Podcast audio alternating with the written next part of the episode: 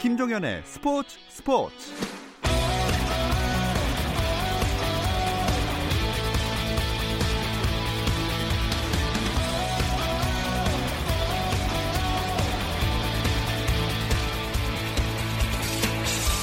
스포츠가 있는 저녁 어떠신가요? 아나운서 김종현입니다. 오늘 하루 스포츠계를 돌아보는 스포츠 타임라인으로 김종현의 스포츠 스포츠 출발합니다.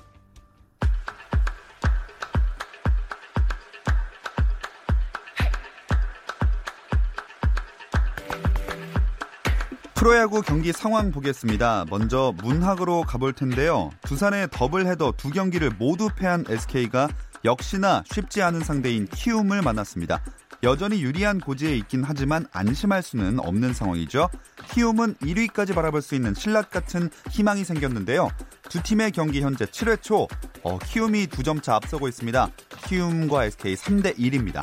또 잠실에서는 SK와의 더블헤더 두 경기를 모두 잡으면서 승차를 2.5경기 차까지 좁힌 두산이 기아를 상대하고 있습니다.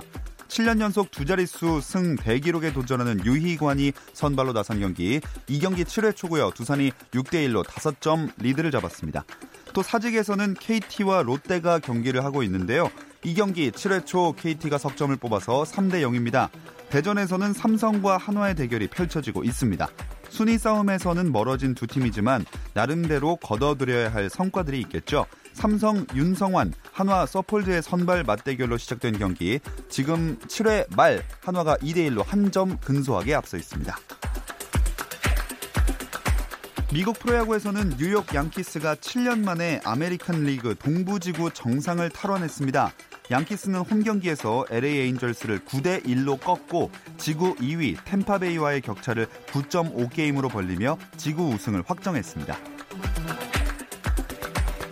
한국 여자 프로골프 투어 올포유 레노마 챔피언십 2라운드에서 선두 김지현이 버디와 보기 3개씩으로 이븐 파 72타를 기록했습니다. 어제 11언더파 61타로 투어 18홀 최소타 2위 기록을 썼던 기세와 비교하면 아쉬운 스코어지만 오늘도 타수를 잃지 않으면서 이틀 합계 11언더파로 2위 임희정에 두 타 앞선 단독 선두를 지켰습니다. 한편 한국 프로골프 코리안 투어와 아시안 투어, 일본 프로골프 투어가 사상 처음으로 공동 주관해서 열리고 있는 신한 동해 오픈 2라운드에서는 노승열이 세 타를 줄여 3라운드에 진출했고 선두 자리에는 8언더파를 기록한 스콧 빈센트가 이름을 올렸습니다. 2019-2020 유럽 축구연맹 유로파리그에서 아스날이 프랑크푸르트를 3대 0으로 이기고 F조 조별리그 1차전을 승리로 장식했습니다. L조의 맨체스터 유나이티드는 아스타나와의 홈 경기에서 그린우드의 결승골로 1대 0의 승리를 거뒀습니다. 2003년 이후 16년 만에 아시아 선수권 우승에 도전하는 한국 남자 배구 대표팀이 인도를 꺾고 4강에 올랐습니다. 이란에서 열린 아시아 남자 배구 선수권 대회 8강에서 우리나라가 인도를 세트스코어 3대 1로 이겼고요. 우리 대표팀은 이란과 결승 길목에서 맞붙습니다.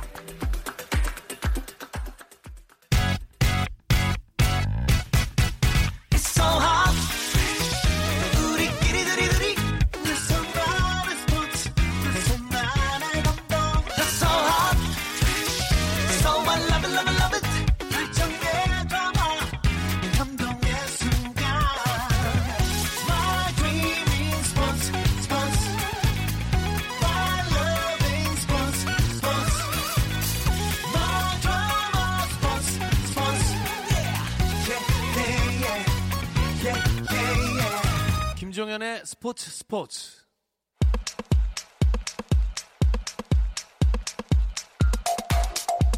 금요일에는 국내 축구 이야기로 채워드립니다. 축구장 가는 길 시작해볼게요. 함께할 두 분 소개해드리겠습니다. 월간 축구 전문지 포포투의 배진경 기자, 풋볼리스트 류청 기자 함께합니다. 안녕하세요. 네, 안녕하세요. 자, 먼저 벤투호 이야기부터 시작해 보겠습니다. 우리나라 축구 대표팀이 이제 카타르 월드컵 아시아 지역 2차 예선 다음 일정을 준비해야 돼 있죠? 네, 일단 지난 10일에 투르크메니스탄과 원정 1차전으로 2차 예선을 시작을 했고요. 어, 뭐 경기력에 대해서 말이 많았지만 2대 0으로 승리를 했습니다. 이제 오는 이제 10월에 10월 10일 화성으로 스리랑카를 불러들여 2차전을 치르고요. 예. 3차전으로 이제 북한 평양 원정을 가야 되는데 아, 지금 이제 뭐 3차 원정은 날짜만 정해지고 음. 아직은 정해진 게 아무것도 없습니다.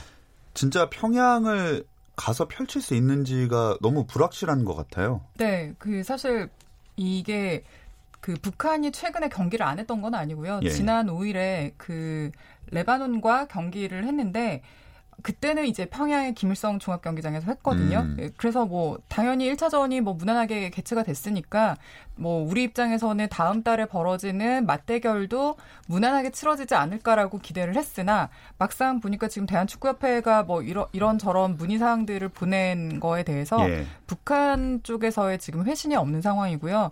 사실 뭐 훈련 장소라든가 시간도 협의를 해야 되고 그에 맞게 또 출입국 일정 같은 거 동선도 확인을 좀 해야 되는데 전혀 지금 답이 없어서 협회 음. 입장에서는 지금 이게 평양에서 개최가 되는 게 맞는지 아하. 우리가 언제 들어가야 되는지 이런 것도 지금 미정인 상황이고 장소가 사실은 확정이 되지 않았기 때문에 경기 시간도 아직은 그 뭐라 그렇게 딱 정해서 네. 말씀을 드릴 수가 없는 상황이 됐습니다.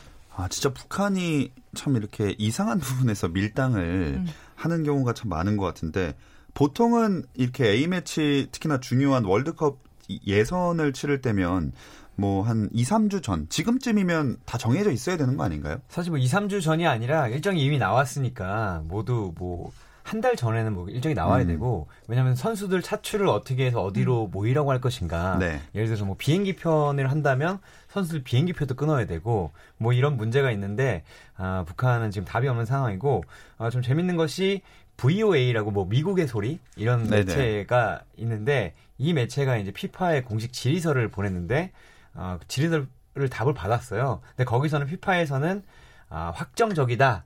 어. 평양에서 치를 것이다. 라는 얘기가 있었지만 사실 AFC나 뭐 대한축구협회 같은 경우에는 아직 이야기를 전혀 못 들었기 때문에 음. 확신을 할 수 없는 상황인 것 같습니다. 네, 이렇게 되다가 제3국에서 펼쳐질 수도 있는 거 아닌가요? 뭐 최악의 선수 그런 최악의 경우엔 그런 수까지도 좀 생각을 해야 되는데 사실 뭐 아주 없던 일은 아니고 그 저희가 2008년에 남과 북이 같은 조에 속했던 적이 있거든요. 그때도 사실은 평양에 우리가 가- 그러니까 북한에 갈 수 있느냐 없느냐로 한참 이제 좀 논의를 하다가 결국에는 제3국인 중국에서 경기를 했던 적이 있습니다. 홈과 원정 경기를 다요. 그래서 음. 아, 아 아니죠. 원정 경기를 이제 그 어, 중국에서 치렀던 경기가 있고요. 그래서 뭐 아무튼 그런 류의 수까지도 생각을 해야 되지만 문제는 그게 가부간의 결정이 어쨌든 나야 되는 상황인데 예. 아직까지도 답이 없어서 좀 답답해하는 상, 상황들입니다. 아, 이 벤투 감독으로서는 이래저래 참 초조할 수밖에 없겠어요. 뭐 벤투 감독이 지난 뭐 원정을 끝나고 돌아오면서 공항에서 어, 아직 정해진 것이 없어서 좀 답답하다. 다만 이제 벤투 감독도 이런 상황을 좀 어, 자세하게 들었을 테니까 말은 네. 길게 안 했는데 다만 평양에 어, 갈 수 있는 한 가장 늦게 가겠다. 왜냐하면 가서도 변수가 있었기 때문에 음. 아, 그런 얘기는 했고요. 어, 지금 어쨌든 간에 10월 이제 초에 경기를 치러야 되기 때문에 경기장을 돌아다니고 어, 지금 선수들을 어, 점검하면서 선수들 명단을 꾸리고 있을 겁니다. 네. 그 스리랑카와는 10월 10일에 경기를 하고 또 10월 15일에 평양 만약에 성사가 된다면 북한과의 경기를 치르게 되니까 그 전까지 좀 결과가 나왔으면 좋겠네요. 어, 대표팀은 그렇고 또 동생들인 김학범호는 9월에 소집 훈련을 마무리하고 이제 아시아 축구 연맹 23세 이하 챔피언십 본선 조추점을 기다리고 있겠네요. 네, 뭐 다음 주 목요일 26일인데요. 태국 방콕에서 이 23세 이하 아시아 챔피언십 조추첨이 열립니다. 이 자리에 이제 그 우리 대표팀 코칭 스태프가 가서 조추, 조추첨에 참가를 하게 되는데 그 이 대회 자체가 올림픽 본선 진출권이 걸려 있는 대회고요. 16개 팀이 참가를 해서 이제 4개 조로 나눠서 조별 리그를 치른 다음에 각조 1, 2위가 8강에 오르고 8강부터 이제 단판 승부로 이제 승부로 가려서 1위부터 3위까지가 올림픽 본선에 진출하는 그 직행권을 얻게 됩니다. 어, 같은 조에 어떤 국가들을 피하면 좋을까요? 일단 한국이 1포트에서 밀려나서 2포트로 갔거든요. 그러면 1포트에 이제 태국, 우즈베키스탄, 베트남, 카타르가 있는데 여기서 이제 최근에 카타르가 상당히 전력이 좋잖아요. 아시안컵에서 아, 예, 우승하고 일단 1번 포트에서는 카타르를 좀 피해야 되고요. 또 3번 포트에는 중국, 호주, 요르단, 사우디아라비아가 있는데 호주가 가장 전력한 저- 전력을 가졌다는 평가를 받고 있습니다. 네. 그래서 호주를 좀 피해야 되고 4번 포트에는 시리아, 이란, 아랍에미리트, 바레인이 있는데 역시나 여기서도 이란을 피해야 됩니다. 그래서 반대로 어, 카타르, 호주, 이란과 한 조가 된다면 아, 이 조는 정말 한국까지 죽음의 조가 될수 예. 있습니다. 아, 이게 한국이 1포트에 속하지 않다 보니까 뭔가 한 팀은 그 국가들 중에 하나는 만날 수밖에 없지 않느냐 하는 불안한 마음이 좀 드는데요. 저희가 항상 그 만나기 싫어하는 팀들이랑 꼭 만나게 되더라고요. 예. 보니까 지금 언급했던 팀 중에 한 두 팀 정도가 붙지 않을까라는 불안한 예상도 해봅니다. 근데 이게 재밌는 게 예. 어쨌든 간에 토너먼트에 올라가야 음. 되잖아요. 근데 조별리그에서 이런 팀들을 만나서 어, 토너먼트에 올라가기만 한다면 이런 팀들은 오히려 불안감이 아. 떨어지 불안감이 더한 아, 토너먼트에서 만나지 않을 수도 있다는 전문가들도 있긴 있습니다. 아. 다만 이제 우리가 올라간다는 가정하에서 그렇죠. 일단 예선을 잘 해야 올라가면 또 좋을 수도 있겠네요. 그러면 사실 그리고 또 중국의 히딩크 감독이 있으니까 요거 중국과 만나는 그림도 재밌을 것 같다 생각을 했는데 오늘 경질이 됐어요. 네, 뭐 경질 소식이 있었고요. 그 사실 히딩크 감독이 올해 나이가 73 3살이거든요. 산전수전 다 겪은 베테랑인데 중국에서도 확실히 버, 버티기는 쉽지 않은 그런 음. 곳인 것 같고요. 그 중국 축구협회가 오늘자로 히딩크 감독 경질과 후임으로 이제 하웨이 감독 선임했다는 소식을 발표를 했습니다. 히딩크 감독이 지난해 11월에 그 2020년 도쿄 올림픽 그 대표팀을 이끌 중국 23세 이하 팀에 부임을 했는데 뭐 최근에 그 치렀던 두 차례 평가전에서 북한과 1대1로 비기고 베트남에 0대2로 완패를 하면서 그 중국 내에서의 비난 여론이 굉장히 좀 수위가 높아졌고요. 뭐 한편으로는 또 그 히딩크 감독이 중국보다는 유럽에 좀 주로 머물면서 지냈던 부분이라든가 또 그 리그 경기를 그러니까 사실 중국 선수들을 좀 잘 보려면 예. 은 리그 경기를 좀 꾸준히 살펴봐야 되는데 그런 부분에서 좀 소홀했다는 그 중국 내에서의 그런 언론 보도들도 있었습니다.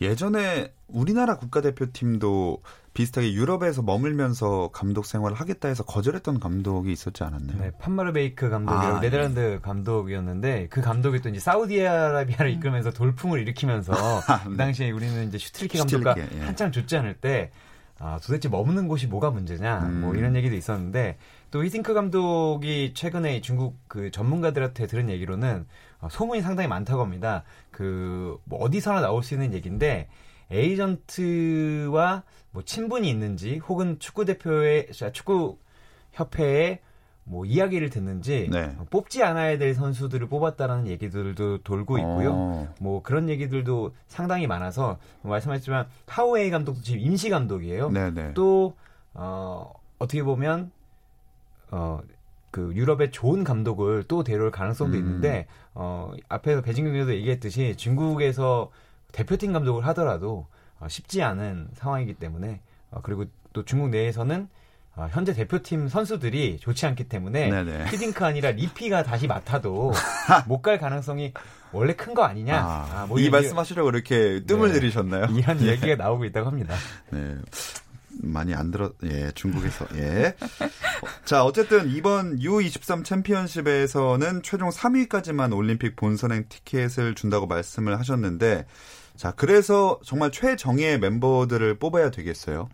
아, 물론이고요. 사실은 그 이 아시아 축구가 점점 평준화되고 있고 특히 한국 같은 팀은 싸우기가 점점 더 어려워지는 네. 게뭐 과거에 우리가 월드컵 같은 무대에 나갈 때에도 그랬지만 상대는 우리를 신경 쓰지 않지만 우리는 상대 예를 들어서 뭐, 뭐 독일과 붙는다던가 네덜란드와 붙는다거나 할 때는 그 팀들에 대한 정보가 굉장히 구하기가 상대적으로 쉬운 편이거든요. 마찬가지로 아시아권 내에서는 한국이라는 대표팀이 굉장히 노출도가 높은 팀이에요. 구하려고 하면 뭐 영상이든 뭐 경기 리포트든 이 한국 대표팀에 관한 자료들은 굉장히 많이 공유가 되고 음. 나름의 대비책이 생기는데 반면에 상대적으로 한국은 뭐 동남아 팀들이라든가 아니면 상대적으로 전력이 좀 약한 팀에 대한 정보를 구하기가 수월한 상황은 아니어서 어떤 정보전에서는 사실 우리가 오히려 노출도가 훨씬 높은 네. 상황이고 또이 전체적으로 또 평균적으로 그 수준이 많이 올라선 상황이어서 쉽지 않은 싸움이 될 것 같고요.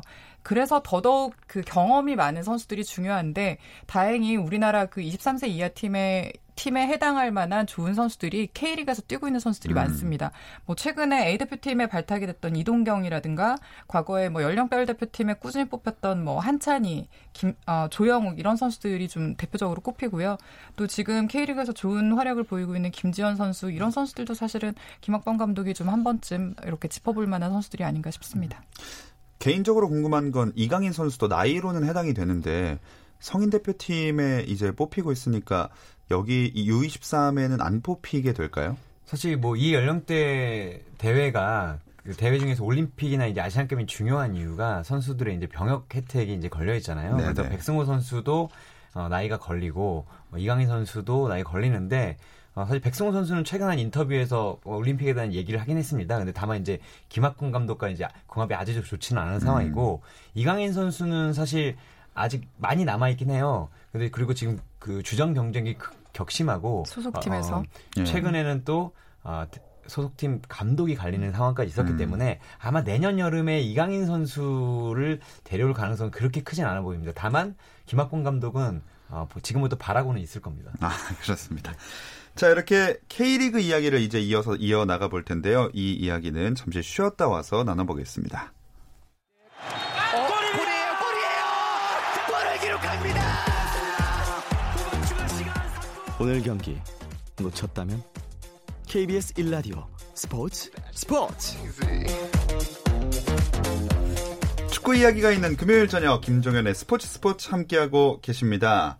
K리그 이제 운명의 시간이 다가오고 있습니다. K리그 1의 경우에는 딱 4경기에 진짜 많은 게 달려 있어요. 네, 뭐 딱 4경기라고 하는 건 정규리그 남은 경기가 이제 4경기라는 얘기인데요. 네. 정규리그가 팀당 33경기를 치르고 이제 스플릿 라운드 들어가서 팀당 5경기씩 더 치르면서 이제 뭐 우승이라든가 강등 잔류 이런 게 결정이 됩니다. 그러니까 지금 남은 4경기라는 거는 상위 스플릿으로 갈 거냐, 하위 스플릿으로 갈 거냐의 이제 경계에 선 팀들한테는 굉장히 좀 중요한 일정이 될 거고요.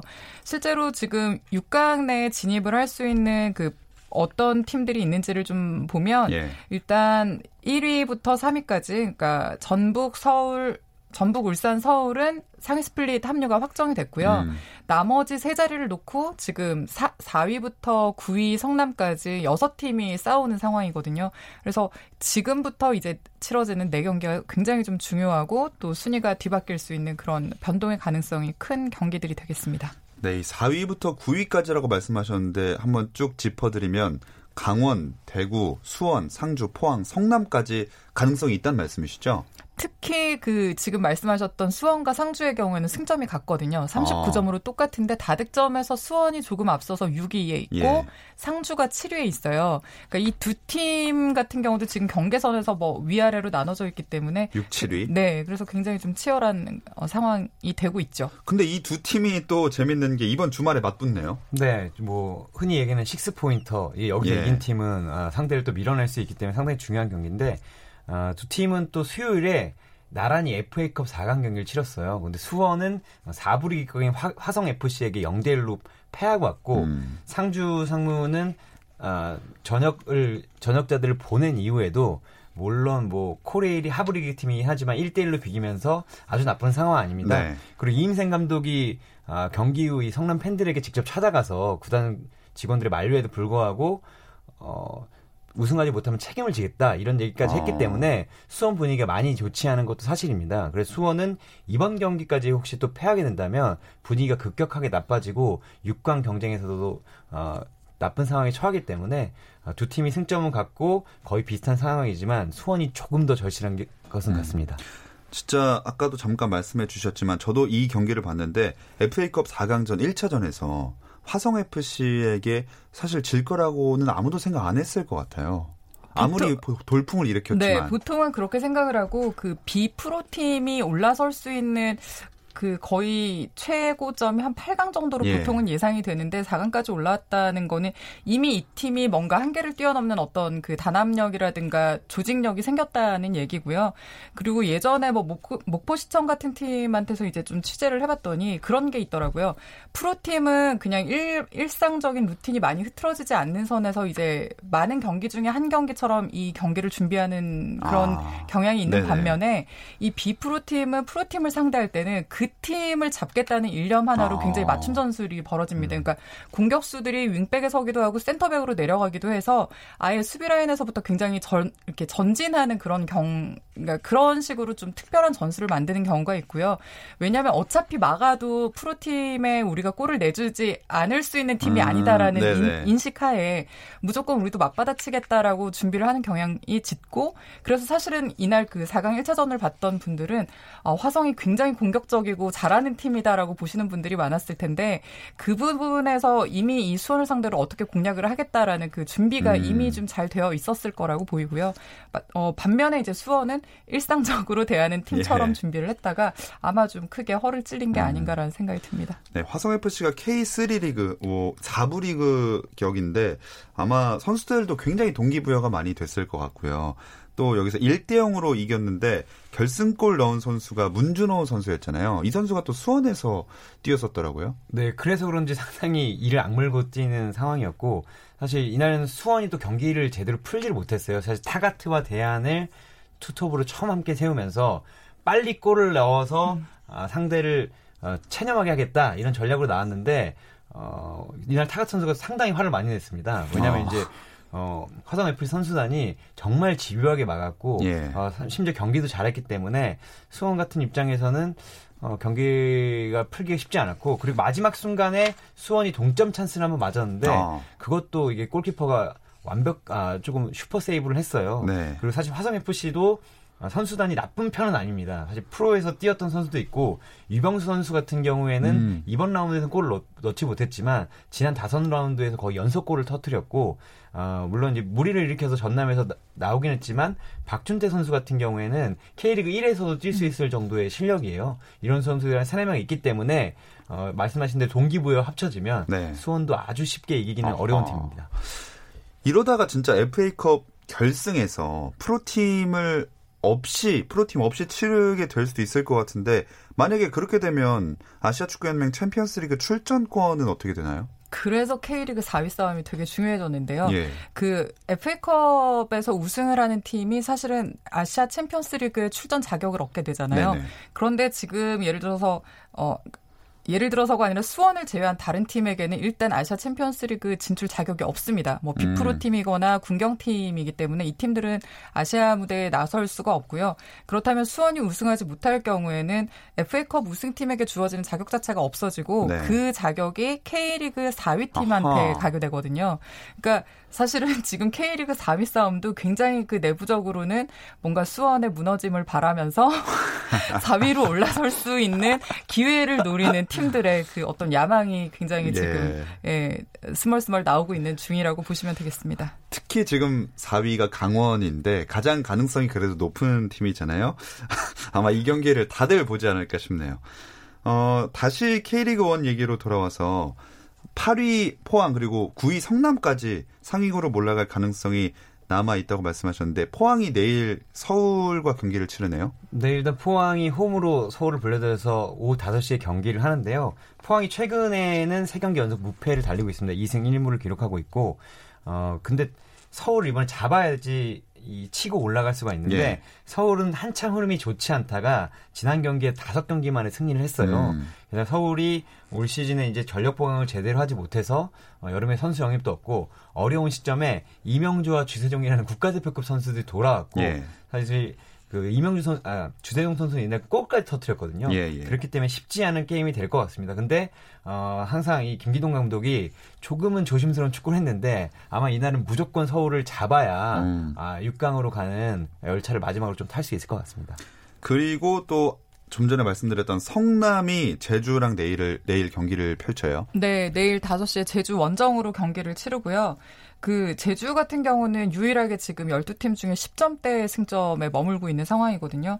뭐 탈골질을 해야 되는 팀인데 지금 굉장히 좀 분위기를 바꿀 수 있을 만한 동력이 크지 않은 상황에서 윤빛가람이 이제 제대를 해서 지금 팀에 합류한 상태인데 윤빛가람이 어떤 좀 그 활력을 가져다 줄 수 있을지 궁금하고 성남 같은 경우는 지금 6강 진입에 애쓰는 중인데 제주처럼 이렇게 밑에 있는 팀을 확실하게 잡아야지 사실은 또 다시 다음 경기를 기대할 수 있는 상황이 그렇죠. 되거든요. 그래서 이 경기도 굉장히 좀 치열해질 것 같습니다. 자, 그럼 일요일 대지는 어떻습니까? 네. 인천과 대구가 붙고요. 울산은 강원을 또 홈으로 불러드립니다. 그리고 경남은 선두 전북과 경기를 하게 됩니다. 음, 선두 경쟁도 뭐 아직 끝난 게 아니고 강등권 싸움도 여전하기 때문에 세 경기 다 좀 결과가 궁금해지는데요.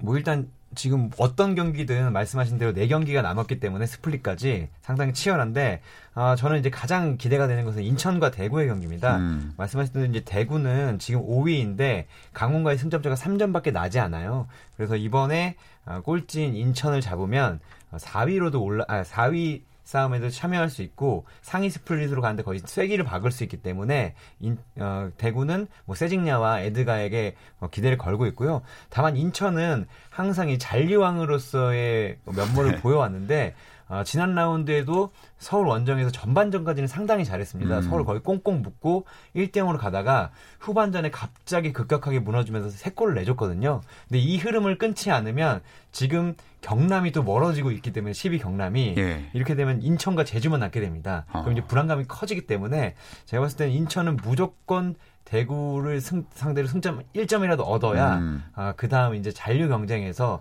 유리한 고지에 오를 수 있을 것 같습니다. 또 다른 두 경기는 어, 제가 소개를 드릴까요? 예. 네, 울산 같은 경우는 지금 전북과 굉장히 치열한 우승 싸움을 벌이다가 최근에 약간 주춤한 상태인데 그 막판까지 그 우승 경쟁을 이어가야 된다는 팀 내 분위기가 굉장히 좀 큽니다. 근데 그런 분위기를 만들려면 당연히 이번 경기를 잡아야 되고요.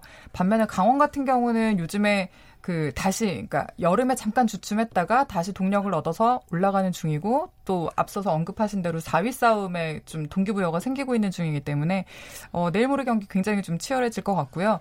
경남과 전북 경기 그 경남 같은 경우는 강등권에서 멀어져야 되는 상황이고 최근에 이제 좀 다시 승점을 쌓으면서 회복을 하는 중이기 때문에 뭐 이번 경기 굉장히 좀 잡으려고 노력을 할 것 같고 특히 지난 주말에 그 우승 싸움을 하던 울산의 발목을 잡았거든요. 3대 3 비기면서 승점 1점을 확보를 했는데 이 선두를 굳히려고 하는 전북을 상대로도 울산전에서 음. 보였던 그런 집념과 의지를 보여줄 수 있을지 궁금합니다. 자 이렇게 강등권 탈출에 대한 이야기를 나누면 당연히 승격 경쟁도 궁금해지거든요. K리그 2는 어떤 상황인가요? 또 K리그 2는 지금 28라운드까지 치렀는데요. 이제 29라운드가 상당히 중요합니다. 물론 아직 이제 28라운드 9라운드를 포함해서 8경기가 예. 남았는데 1위 광주와 2위 부산이 월요일 제 다음 주 월요일 날 경기를 벌여요. 오. 근데 두 팀 간의 승점 차가 8점입니다. 근데 여기서 광주가 부산을 잡으면 승점 11점 차가 되고 네. 7경기가 남게 되는데 사실 7경기에서 11점을 뒤집기가 어렵습니다. 예. 아, 결과적으로 광주는 부산을 무조건 잡고 아, 직행 열차를 타려고 할 것이고요. 아, 부산은 승격 플레이오프 그리고 승강 플레이오프가 얼마나 힘든지 지난 시즌에 맛봤기 예. 때문에 무조건 지금 광주를 잡아야 되는 상황입니다. 음, 이번에 잡으면 5점 차가 되는 거죠. 네, 5점 차에 7경기면 또 해볼만 하거든요. 그렇죠. 네. 아, 굉장히 재밌는 승부가 될 것 같습니다. 자, 그럼 축구 이야기는 여기까지 나누겠습니다. 풋볼리스트 류청 기자, 월간 축구 전문지 포포투의 배진경 기자, 고맙습니다. 감사합니다. 고맙습니다. 주말에는 9시 20분부터 함께 하실 수 있고요. 저는 월요일 8시 30분에 다시 뵐게요. 김정현의 스포츠 스포츠.